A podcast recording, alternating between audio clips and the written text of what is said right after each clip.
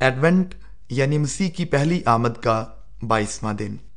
آج کا ورد یوہنا کی معرفت لکھا گیا انجیلی بیان، اس کا بیسواں باب اور اس کی تیسویں اور اکتیسویں آیت۔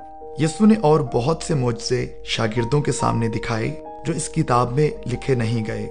لیکن یہ اس لیے لکھے گئے کہ تم ایمان لاؤ کہ یسو ہی خدا کا بیٹا مسیح ہے اور ایمان لا کر اس کے نام سے زندگی پاؤ۔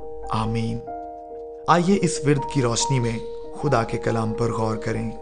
آج کا عنوان ہے، تم ایمان لاؤ۔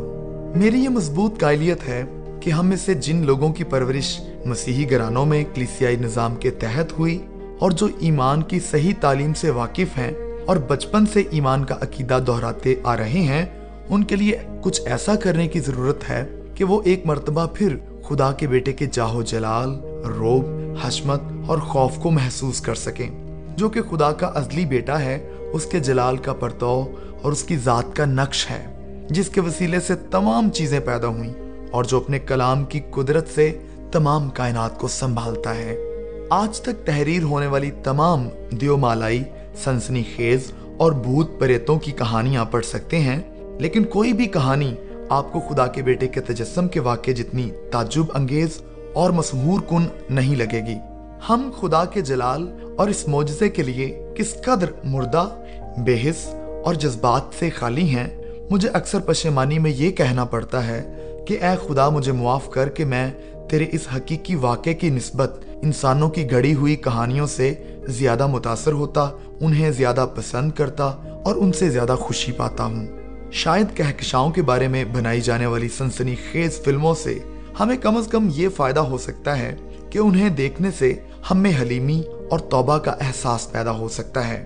انہیں دیکھتے ہوئے جب ہم ازلی خدا، مسیح کے جلال اور اس بات پر غور کرتے ہیں کہ کائنات کی وسط ہمارے اور ناصرت کے یسو کے درمیان ایک حقیقی تعلق ہے، تو ہم اس حیرانی اور روب کا تجربہ کرتے ہیں جسے شاز و نادر ہی اپنے اندر محسوس کرتے ہیں۔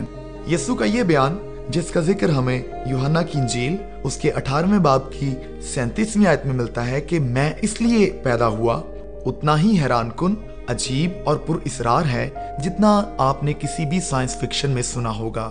میری دعا ہے کہ مجھے اور آپ کو روح القدس کی معموری کثرت سے ملے کہ ہم اس کے وسیلے خدا کے جاہو جلال اور حشمت کا تجربہ کر سکیں اور خدا کی ناقابل تصور حقیقت کو دیکھ سکیں۔